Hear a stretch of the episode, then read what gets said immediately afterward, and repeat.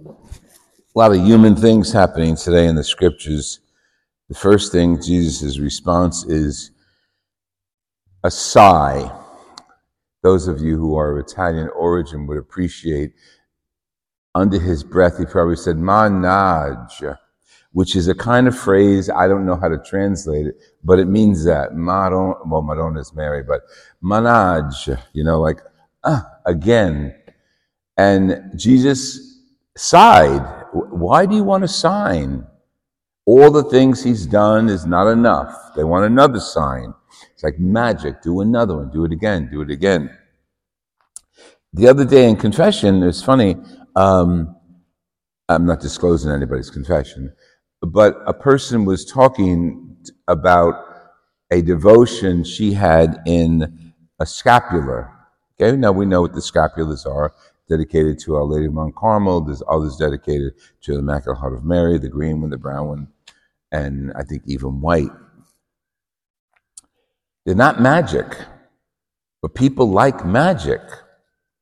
Now, all around us, you have signs in art of God's presence the windows, the crucifix, the processional cross. We have signs around us in church of our faith.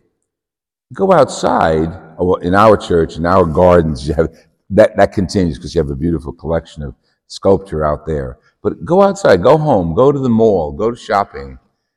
Where are the signs of God? They're everywhere. But we have to have eyes to see them. Let's go to the to the Old Testament first, and then we'll come back to the signs.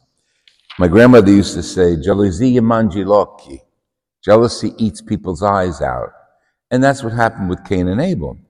Now, Again, remember last week we spoke about the, the uh, origins of Genesis. Probably a, a, patriarch or matriarch is telling the children how they, they thought the world came to be.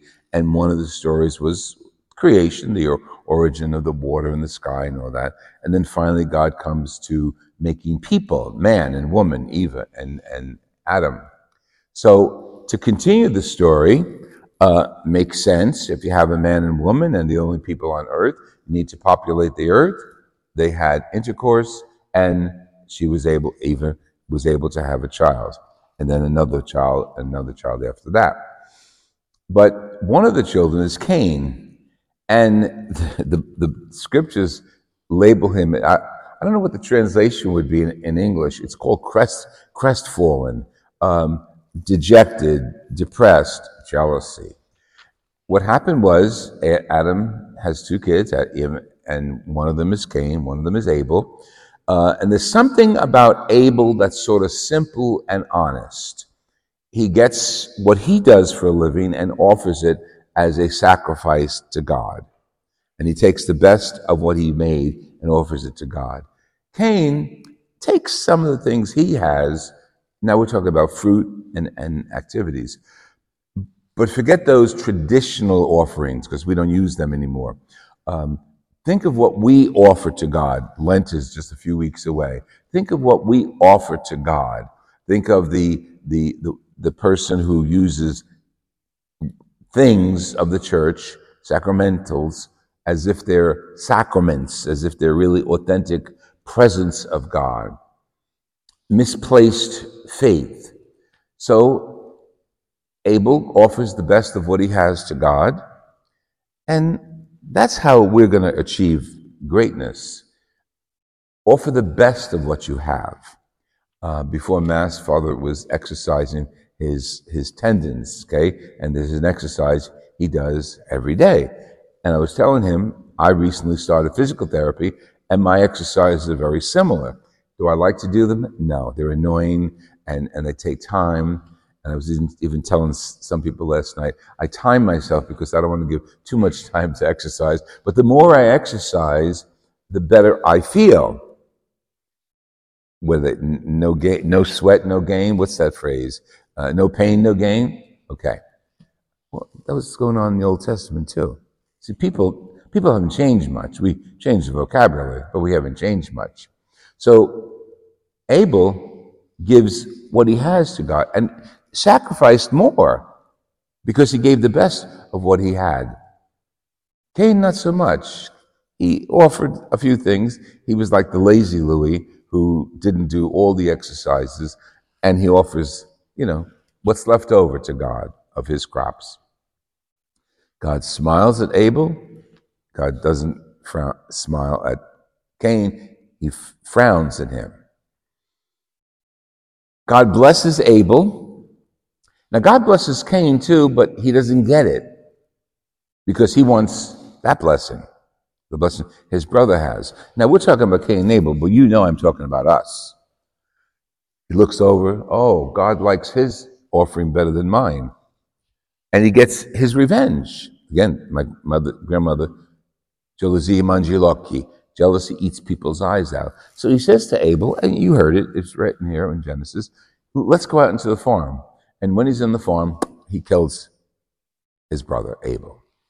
And the great, I think one of the most beautiful lines in scripture, um, am I my, where's your brother? Am I my brother's keeper? Cain says to God. God responds with something deeper. I heard the sound of your brother's blood crying out to me from the earth. It applies to Cain and Abel, and you know why, because of the blood of, of Abel. But think how that applies to us today, to the world today. You don't think useless blood in war and anger and hate cries out to God? When our blood metaphorically falls into the earth, God is there with us, sympathizing. That's why in our prayer of the faithful, we pray for Ukraine. We, we pray for, for different parts of the world where people are suffering. We pray for the people of Turkey going through the, the earthquake. Because the blood of our brothers and sisters is falling, and God feels that in, in poetic and metaphoric words. So God hears the sound of blood falling. Now, he hears all of you, all of us, when we pray, whether we pray a little bit or we pray a lot.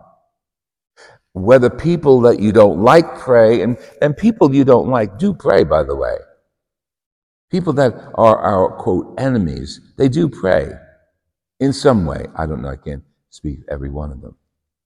So they go up to God, the prayers go to God, and He hears them from the depths of their and our hearts.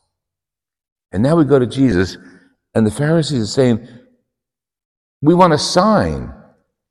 God says, The signs are all around you. And he sighs, ah, more signs you want. The signs are ours from the first book of Genesis to today.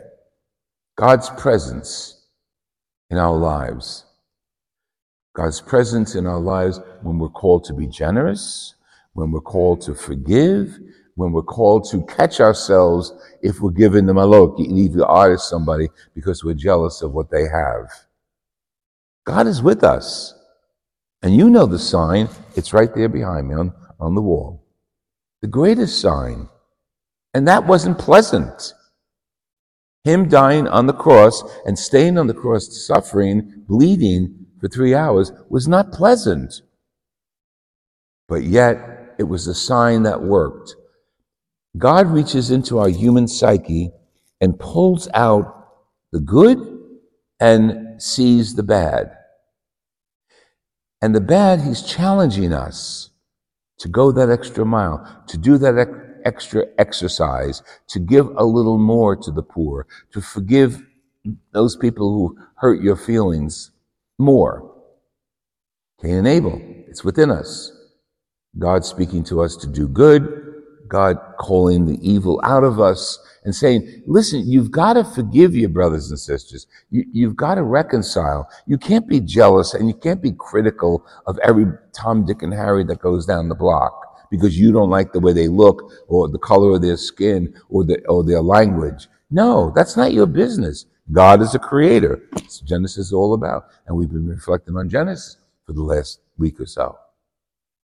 So each of us can hear the words of Jesus. You want more signs? And in our hearts, we can answer Jesus. We have enough signs. Help us to open our hearts and minds and eyes to see those signs of God's love and God's forgiveness and God's call to us to just be human with each other.